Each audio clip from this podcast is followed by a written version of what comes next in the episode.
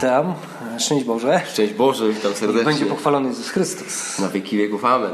Słuchaj, e, bardzo często w życiu zdarzają się takie sytuacje, że wydaje nam się, że popłynęliśmy, albo wydaje nam się, że po prostu no, to, co zrobiliśmy, to była jedna wielka makabra po prostu.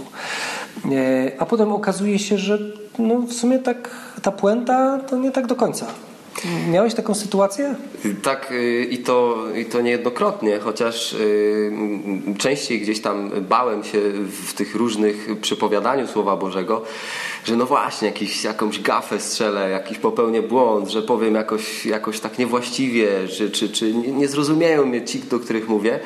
Y, No ale no wiadomo, że im człowiek częściej głosi, tym, tym, no, tym łatwiej jest mu też to Większe słowo przepowiadać. Tak. No. No ale też była taka sytuacja właśnie na, na, na parafii.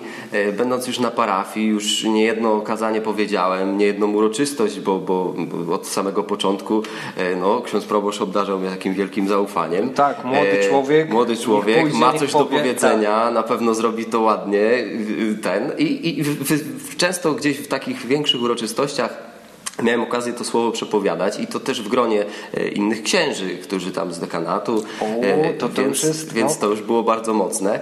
E, No ale przyszła kiedyś taka niedziela w, w, parafii, kiedy miałem e, przepowiadać Słowo Boże e, całą niedzielę i e, przygotowywałem się.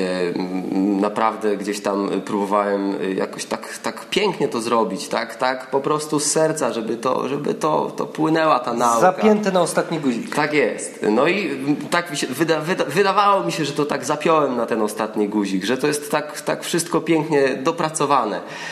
Wyszedłem to Słowo Boże głosić. Wiemy też doskonale, że my jako ci, którzy przepowiadają Słowo Boże, mamy być pierwszymi słuchaczami e, tego Słowa. Dokładnie tak. E, Więc słuchałem siebie, e, co mówię. I po prostu cały czas, mimo tego, że miałem to wszystko przygotowane, gdzieś przychodziły zupełnie inne myśli, w ogóle inaczej to wszystko jakoś, ta, ta nauka płynęła.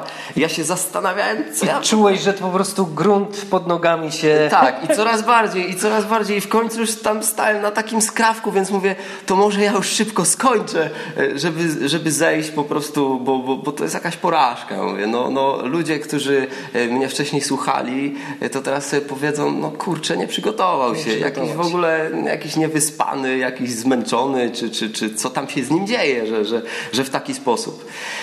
No i wtedy pamiętam po, po mszy świętej gdzieś taki w ogóle nie, nie chciałem tam łapać jakiegoś kontaktu z nikim, mówię, bo, bo po prostu zaraz mi ktoś zwróci uwagę, e, to będzie mi to jeszcze trudniej. Szybko do szatni, szybko tak, do to- szatni. To, to jeszcze będzie mi to trudniej w ogóle znieść, przeżyć i tak dalej.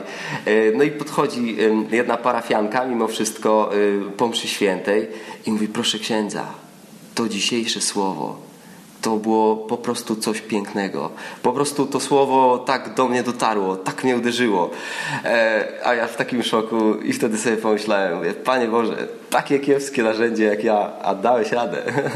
dałeś radę. I to jakby no, do, do, to zauważyłem, że no właśnie, prze, to nie zawsze to, co my myślimy i czujemy e, w tym momencie jest takie, takie Dokładnie. najważniejsze, ale to jak Pan Bóg się potrafi nami posłużyć. posłużyć, bo On zawsze da radę. On zawsze da radę. Amen. Amen.